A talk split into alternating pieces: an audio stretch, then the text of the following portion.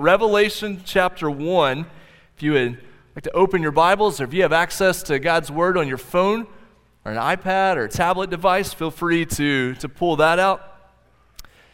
As we get started, I want you to know that next Sunday morning, 9:15 a.m. during our Sunday school time, if you feel that God is calling you to be a member here at Emmaus, you haven't joined, you're looking for a church, you feel like God may be calling you here, we're having a membership class next Sunday morning during Sunday school, 9:15. We'll meet down near the lobby where the gym chapel is.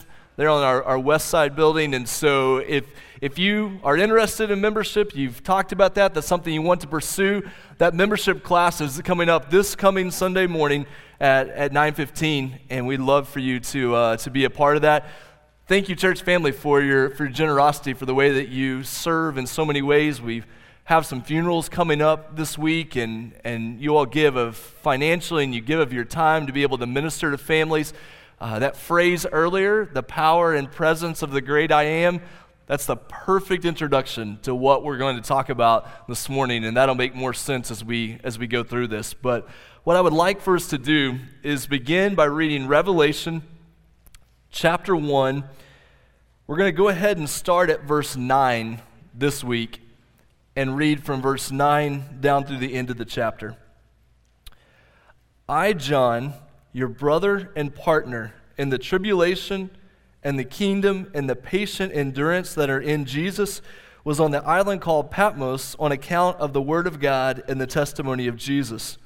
I was in the Spirit on the Lord's day, and I heard behind me a loud voice like a trumpet saying, Write what you see in a book and send it to these seven churches to Ephesus and to Smyrna and to Pergamum and to Thyatira and to Sardis and to Philadelphia and to Laodicea. Then I turned to see the voice that was speaking to me, and on turning I saw seven golden lampstands, and in the midst of the lampstands one like a son of man, clothed with a long robe and with a golden sash around his chest. The hairs of his head were white, like white wool, like snow his eyes were like a flame of fire. His feet were like burnished bronze, refined in a furnace, and his voice was like the roar of many waters. In his right hand he held seven stars. From his mouth came a sharp two edged sword, and his face was like the sun shining in full strength. When I saw him, I fell at his feet as though dead. But he laid his right hand on me, saying, Fear not, I am the first and the last, and the living one. I died, and behold, I am alive forevermore, and I have the keys of death and Hades. Write therefore the things you have seen, those that are, are, and those that are, are to take place after this. As for the mystery of the seven stars that you saw in my right hand and the seven golden lampstands, the seven stars are the angels of the seven churches, and the seven lampstands are the seven churches. Father, as we continue in worship this morning. We go through weeks quickly, living busy lives, a lot of things going on. God, help us to slow down our, our minds and our hearts. God, thank you for the power of a group of people gathered together in the name of Jesus, trusting not in what we can do, but what you do in and through us by the power of your Holy Spirit. God, I pray that you would speak to us, to our hearts, speak to us individually and as a group through your word. God, we thank you for the blessing of prayer, the blessing of music, the opportunity to read and study your word. And God, let us never take that lightly. And we pray this in Jesus' name. Amen. Well, I don't know about you, but 1982 was a pretty great year. 1982, little babies Owen Amanda and Amanda were born, so it's a good year. Oklahoma suffered under some insufferable heat in the summer of 1982. Conan the Barbarian and E.T. were the top two movies that year. And unfortunately, some folks in this area down here may not even know Conan the Barbarian and E.T., uh, but those were the top two movies uh, that year. There was also a man named Prince who released his fifth album, 1999, by show of hands and with the greatest courage you've ever mustered. How many own 1999 by Prince? Look at that. Oh, that's so fantastic. And then Taylor Swift had to come along with 1989 and just screw up the whole, the whole thing. 1999. I was dreaming when I wrote this, so sue me if I go too fast, but life is just a party, and parties weren't meant to last. War is all around us. My mind says, prepare to fight. I hate to read this next part in church, but so if I gotta die, I'm gonna listen to my body tonight. And then it goes on. They say 2000 party over oops out of time. So night, tonight I'm gonna party like it's 1999. I wish I could sing that for you, but it just wouldn't work. And I sure love pastoring you all, so I couldn't show a video uh, of it this morning. But that, that song, now I know rap, rap music last week and Prince this week, so there's no telling where we go, where we go from here. But you understand the theology of that song. Not good theology, but you understand the theology of the song. If things are falling down around you, if the world's going to end in 2000, then live however you want. The theology of Prince's song is actually reflected in Scripture. 1 Corinthians chapter 15, verse 32, it says, This is not the Lord's way of doing things, this is a worldly way of doing things. Let us eat and drink, for tomorrow we die. So you get the picture here, right? World's falling down around you. Doesn't seem like anything matters. War happening. Probably it's all going to end pretty soon. Feels like things are falling apart. If that's the case, and this life is all we have, then what do you do? You live it up. You do whatever you want, however you want, whenever you want. You live for now. You live for yourself because this world is all we have. It's a crumbling mess. It's probably going to end soon, so party like it's 1999. Now, the book of Revelation, revelation, the word revelation just means an unveiling or a revealing. What the book of Revelation does for the people in the first century and what it does for us is it lifts a veil it, it unveils something, it reveals something that we're able to see. And what we're able to see is this that what we see in the world right now, that what we experience right now, is not the end of the story. It's not the only thing going on. Because if this is all that's going on, and this life is all that really matters, then you party like it's 1999. However, if there's something more going on, if there's something that's been revealed to us that is beyond what we're experiencing right now, beyond the dominance of our circumstances, then there might be another way that we live our lives. And what we find is the book of Revelation is about worship. And on your notes on the back of your bulletin, you see that what it really is ultimately about is a competition for worship. The book of Revelation is about worship, but it's a competition for who or what we will actually worship. We have all been created for worship. You see that from the first page of the Bible to the very end of the Bible. And even if someone is not a religious person, doesn't give much thought to the Bible, we all worship something or someone. Something controls our life. Our life is devoted to something. The question is, what will we worship?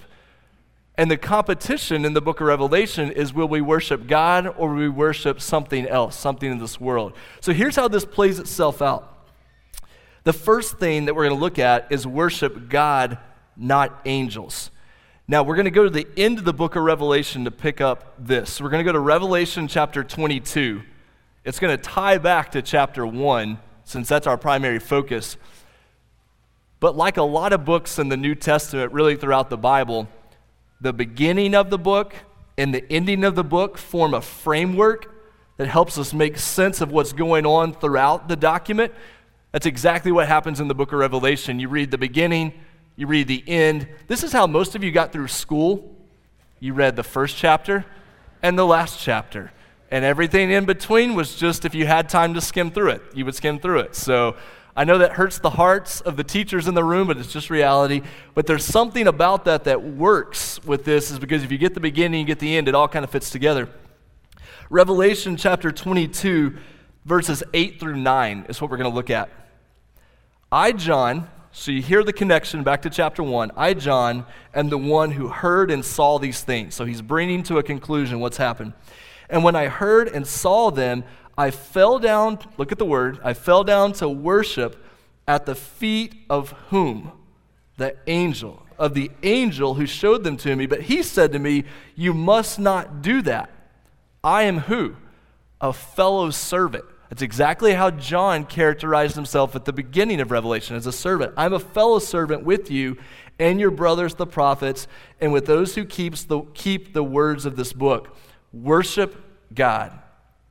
The end of Revelation 22, verse 9, is the subtitle for the whole book. You could circle worship God. You could go back to the beginning of Revelation in your Bible and you could write in Revelation 22, 9 into the verse. That's the subtitle. That's what, what holds it together. Is this angel is saying, Don't worship me. I'm just a servant like you. Worship God. So we don't give our worship to anything or anyone that is an intermediate divine being. We don't give worship to angels. Now you say, well, I've never been tempted by that, Owen. I've, I've never struggled with that, giving worship to angels. But here's where it gets interesting in the book of Revelation. In the book of Revelation, when it says worship God, what we find is that those contexts of worshiping God include Jesus Christ in that worship. Jesus Christ is not portrayed in the book of Revelation as this intermediate spiritual being, this angel. Jesus Christ is portrayed clearly as God. And this is fascinating because here you have an early first century document, just like what we find in the rest of the New Testament, how this group of people, coming from largely a Jewish background, giving worship to one God, now they are understanding Jesus Christ as God. And you may be here this morning, and that may be a tripping point for you. That may be one of those things you say, you know what, I understand that Jesus was a good person, but I've always struggled with the idea that, that he might be God. What you find is in the Gospels, those first few books of the New Testament, all throughout the letters in the New Testament, right up and maybe in the clearest way in the whole Bible, you find in the book of Revelation this idea that when it says worship God, we are talking about worship of Jesus Christ. Now, I can't just tell you that, I, I need to show you how that happens. So go back to chapter 1. And this is a very, very big deal. The reason it's such a big deal is because there are many religious groups around who they appreciate Jesus. They might even hold Jesus up as a pretty high figure, but the idea of Jesus as God, the idea of giving worship to Jesus is, is off the radar, it's not allowed. But we're saying that when we read Revelation, we find it at the very heart that Jesus is God with us, that we are worshiping Him. So I want to show you how this works out. Back to verse 4, okay? So we're going, we're going back to the beginning, uh, chapter 1, verse 4. It says, John to the seven churches that are in Asia grace to you and peace. And then we're going to find three different figures, so to speak, mentioned here from him who is, and who was, and who is to come. So those phrases together are a common way of speaking. You find it typified in certain places in the Old Testament, a, a way of speaking of God who was and is and is to come. He, he's eternal. You find Alpha and Omega that comes up here in just a little bit in Revelation, but that same concept there. And then it says after that, and from the seven spirits who are before his throne.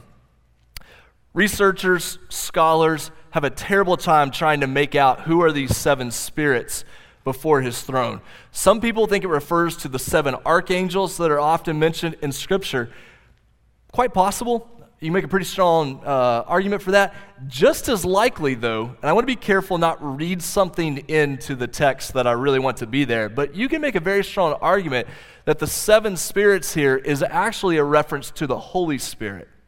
You find in the book of Isaiah, as the Holy Spirit is mentioned in Isaiah, that oftentimes the Holy Spirit, he'll be characterized by seven qualities, by seven things that the Spirit does. Seven, as we know in the book of Revelation, is a very popular number. It's a popular number all throughout the ancient world, but it, but it references that idea of perfection or completion. And so the reference here may very well be a veiled reference to the Holy Spirit when it talks about the seven spirits who are before his throne. Can't take that one to the bank, but there's a really strong argument you can make, and it works really well if we're talking about God as Trinity, if that's, if that's the case. So before his throne, and then go into the beginning of verse 5, and from Jesus Christ. So, very likely, what we have here is a reference to God the Father, God the Holy Spirit, God the Son, Jesus Christ. Then go down to verse 12. And I want to see I want you to see next week we're going to come back and we're going to focus directly on verses 5 and 6, how Jesus is portrayed here. But let's skip down to verse 12 just for a second. So we go down to verse 12 and we find four characteristics, four characterizations of Jesus in, in these verses. The first is where is he located? Then I turned to see the voice that was speaking to me, and on turning, I saw seven golden lampstands. We find out these are references to, to the church. And in the midst of the lampstands, one like a son of man. So, where is Jesus? He is present in the midst of the churches. This matters for a couple of reasons. If your church is being persecuted, if your church is on the edge of no longer existing because the Roman Empire is closing in on you, because your people are starting to give up ranks, you ask a very good question. And the question you ask is, Where is God in the midst of this? And what you find out very quickly is He's right in the middle of it. He is present with the churches. It equally tells us that as a church, no true church exists without Jesus at the very core of it. You can gather together all you want as an institution, but what we find in Revelation is Jesus is present with the churches. His power is at work there. There's an interesting story in the Old Testament in 1 Samuel chapter 4. 1 Samuel chapter 4, the Philistines are attacking the Israelites, and ultimately they take the ark of the covenant. Eli who was the, the priest there at the time, he falls over as dead. Both of his kids die. And a lady who was Phineas's wife, so she was Eli's daughter in law, she's giving birth at this point, and she ends up giving her child the name Ichabod. And Ichabod there is a reference to the fact that the glory of God had departed from his people. In the old testament this is what makes the exile so bad is it seems that god has left his people. I wanted to ask if anyone had ever thought about naming their child ichabod but that seemed a little bit off the, uh, off the radar. But the idea that she names this child ichabod because the glory of god seemingly has left his people.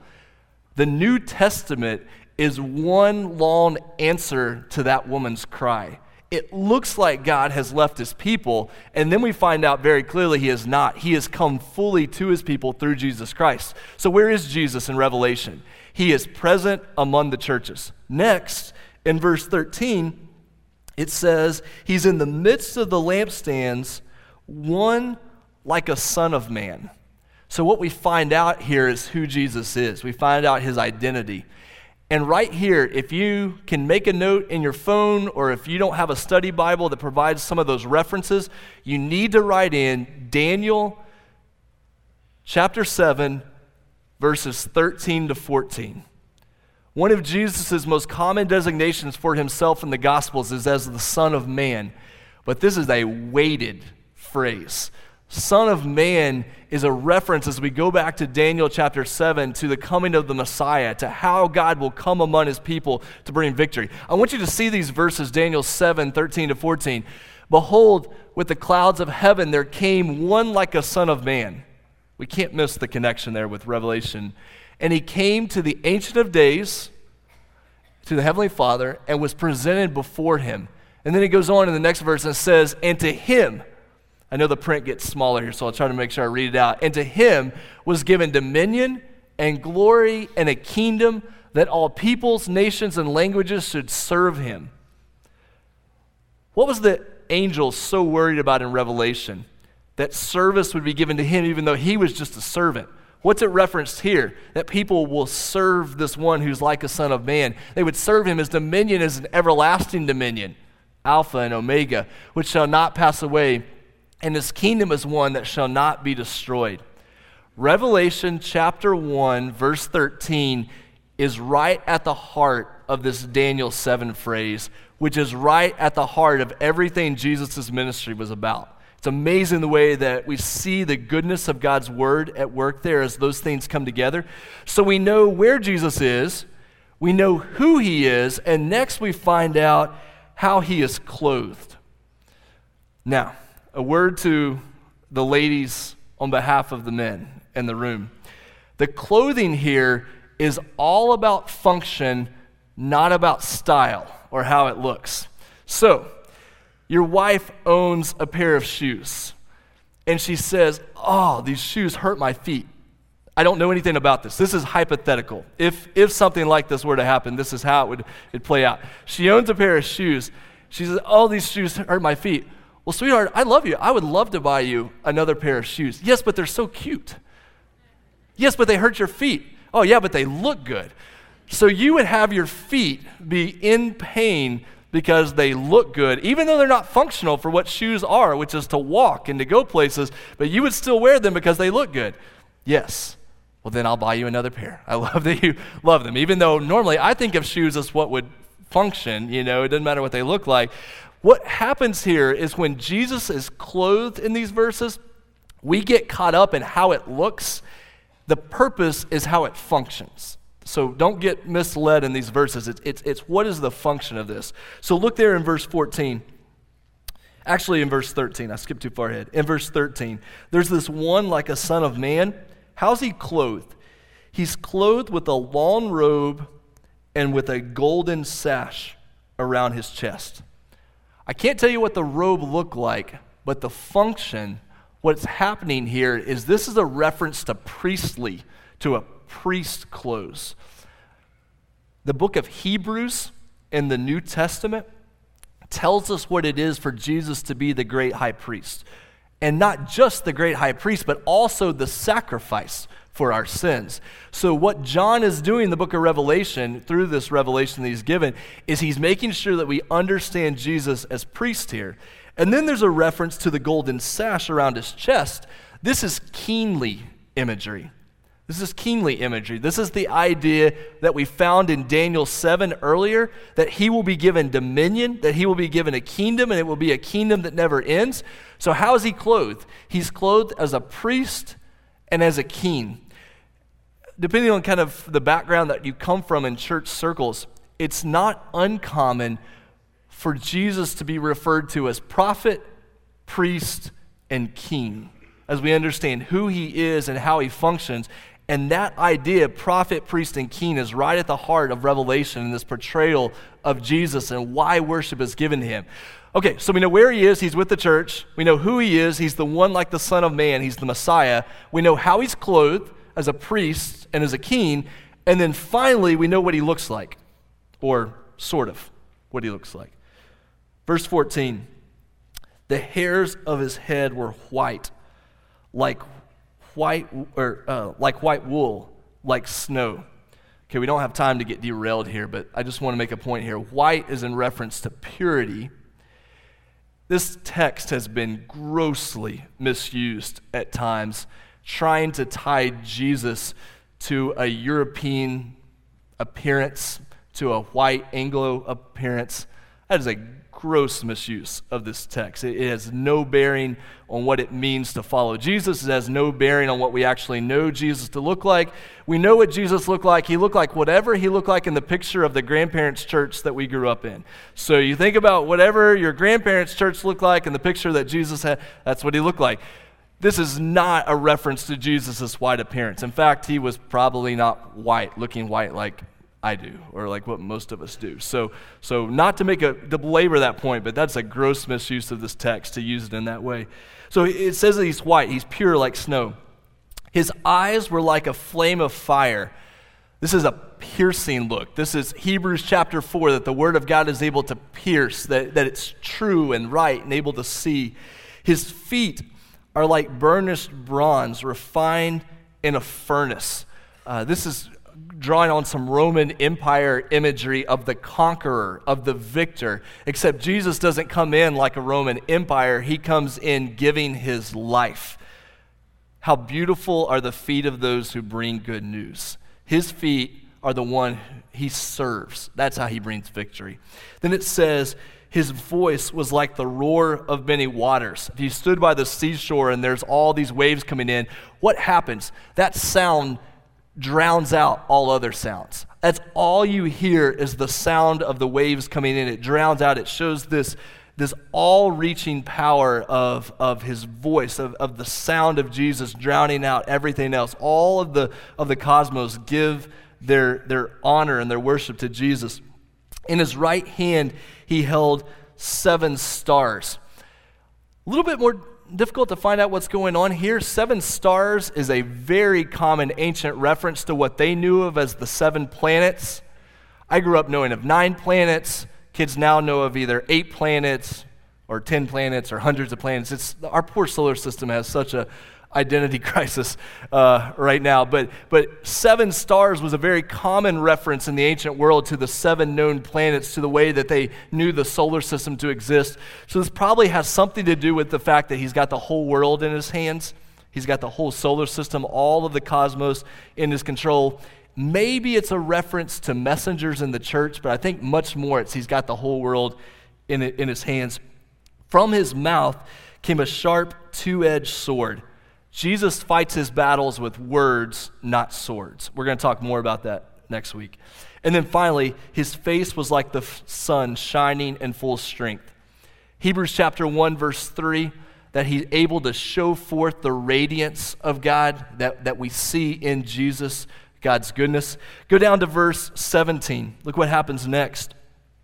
John says, When I saw him, I fell at his feet, though dead. Now, you've got to think to Revelation 22 he does this again. He falls at the feet of an angel. Here, though, I fell at his feet, though dead. Jesus doesn't resist his worship at this point. What does he do? He lays his right hand on me, saying, Fear not, I am. Remember the psalm we sang earlier? The great I am? The book of Revelation is so connected to the Gospel of John.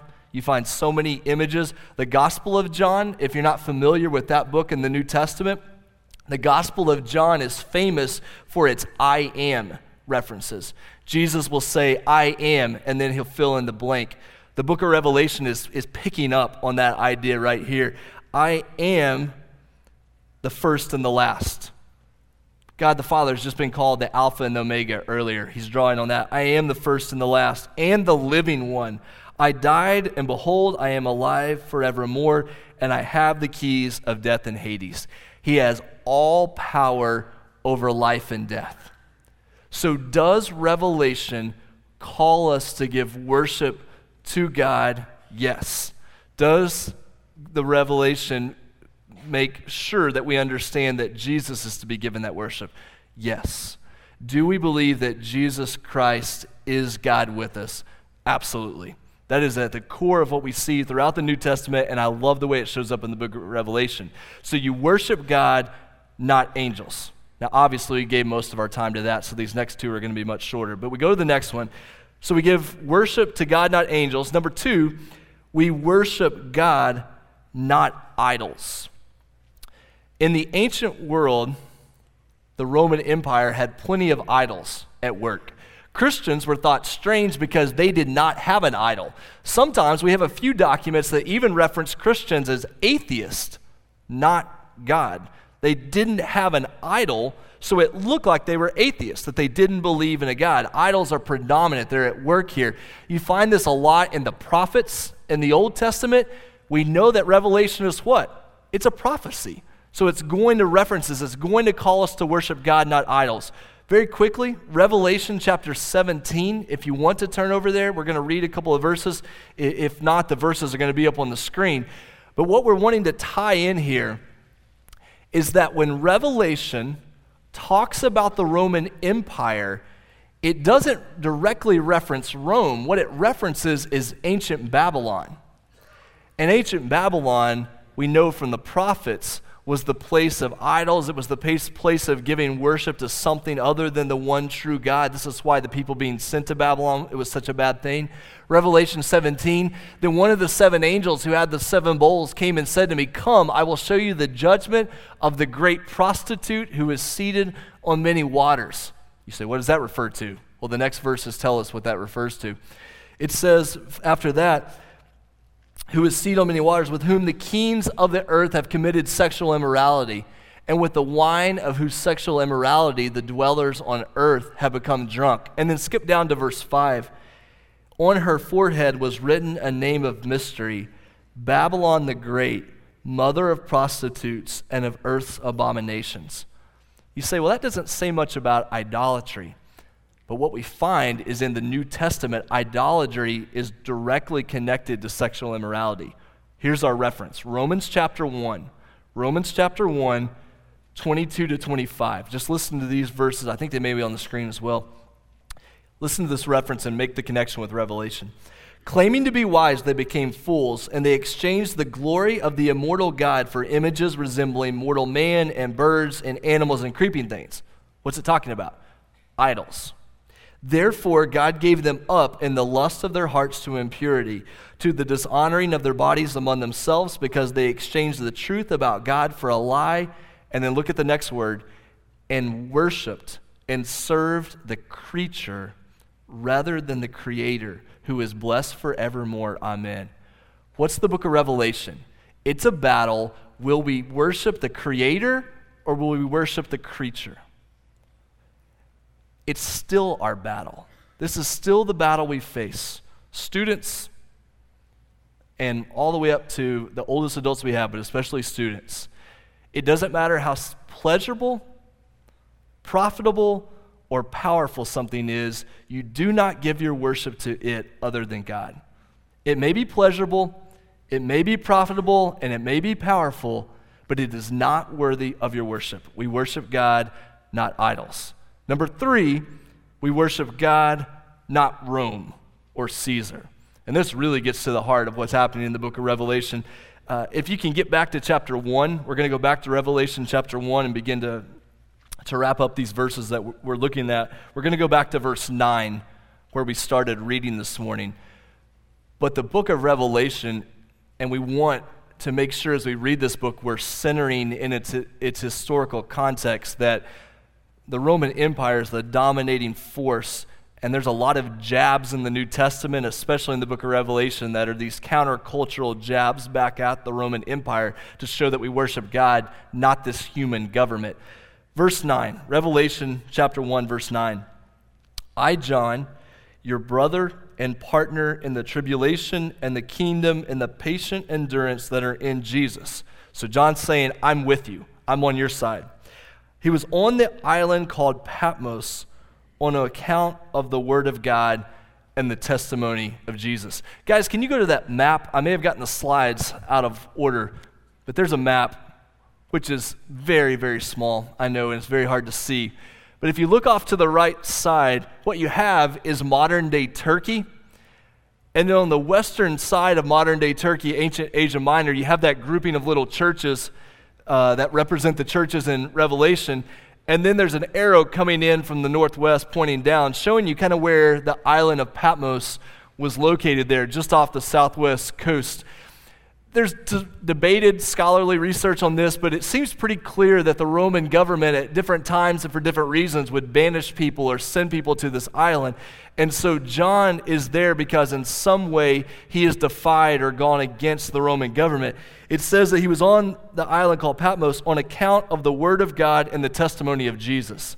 Very simply, John counted the word of God and the testimony of Jesus as more important than he did the Roman government. Just the simplest way to state it. Verse 10 I was in the Spirit on the Lord's day.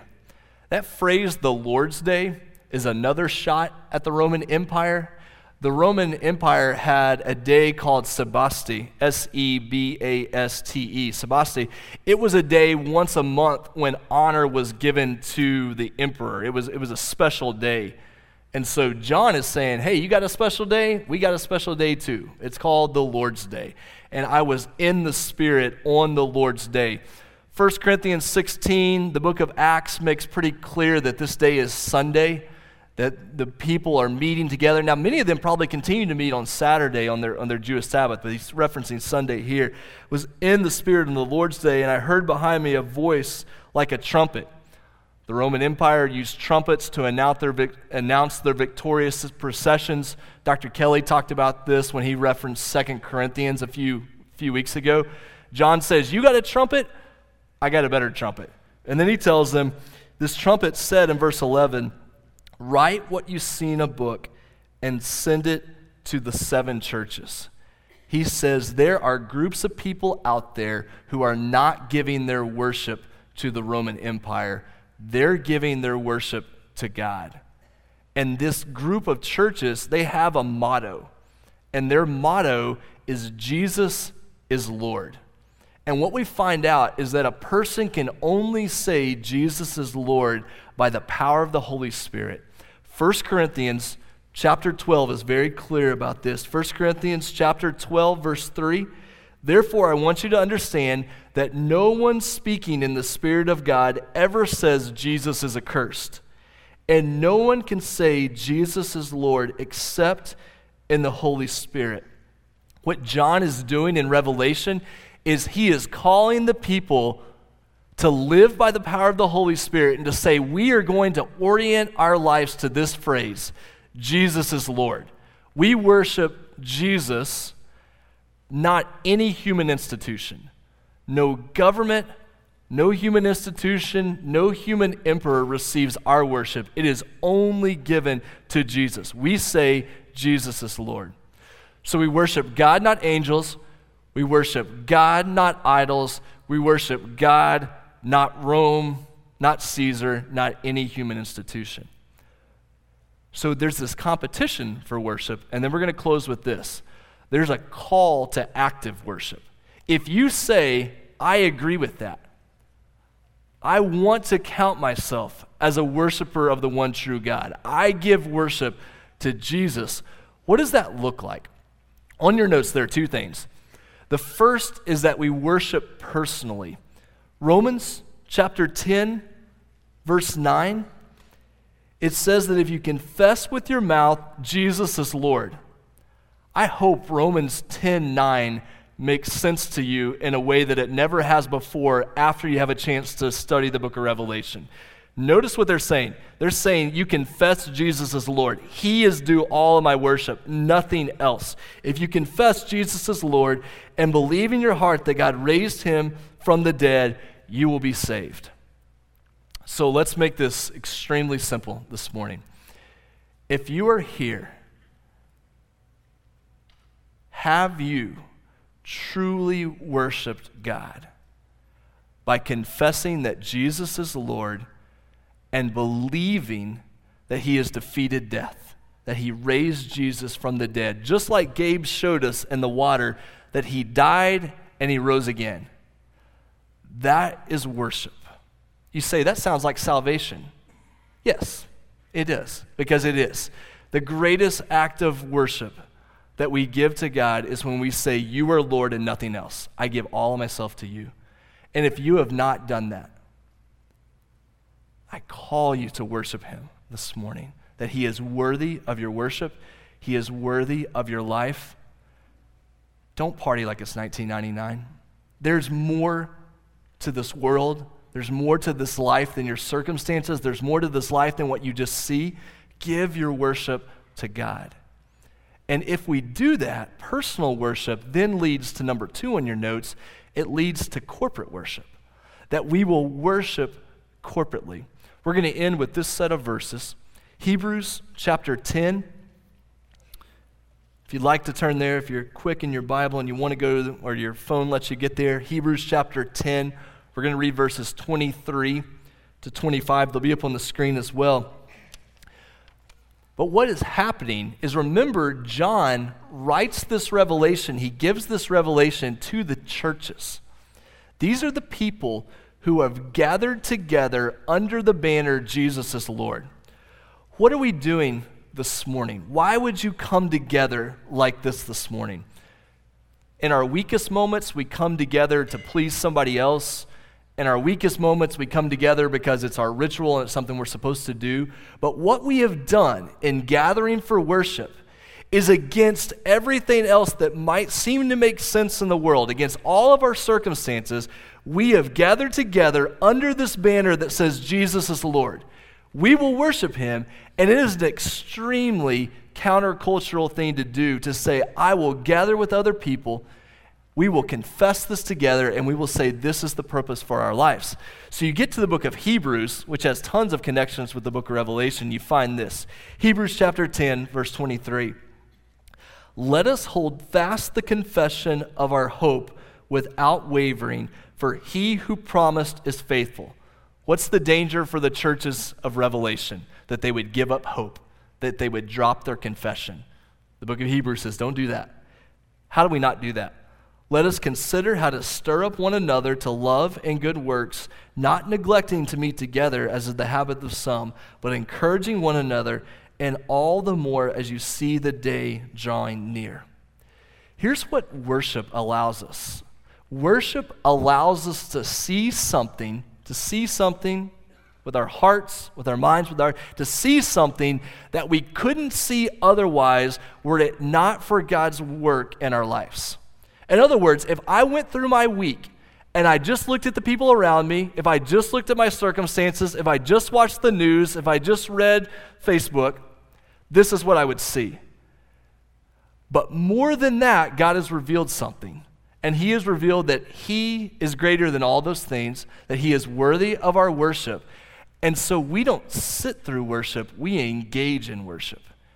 And we engage in worship as an act of battle as an act of spiritual warfare, as a competition for what will we give our lives to.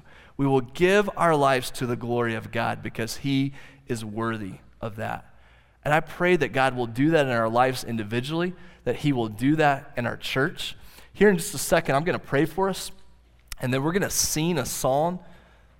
Worship is way more than music, but it's a great opportunity to gather with people and to sing songs of worship. We're going to do that understand that that is a countercultural thing to do. When you sound like me, you don't naturally sing songs with other people. But you do when that song declares the greatness of God and you're doing it with other people gathered together saying Jesus is Lord. If you would like to know more about Jesus, if you want to know more about what it means to say Jesus is Lord, I want to pray for you. We'll have people here. If you're looking for a church to worship with, we want to pray for you, pray with you. However, God is leading you during this time, we're going to come to this time of worshiping Him in response to His word. Father, thank you for your goodness and your grace. God, I admit that there have been many times this last week that I have been tempted to worship something else, to give my life to something else. We are prone to wonder. But God, what we see revealed so clearly in the book of Revelation is that you are worthy of worship. And God, I pray that for every person here, that they would be able, in all sincerity, to say that they are a worshiper of God not that they attend a church, not that they have a religious background, but that they are engaged in worshiping you and that their confession is Jesus is Lord. And God, let that be true of our church. It's easy for us to be known for many things other than that, but God, let us be known as a place of vibrant biblical worship all because of your glory and your goodness and the hope that we have through Christ. And we pray this in Jesus' name. Amen.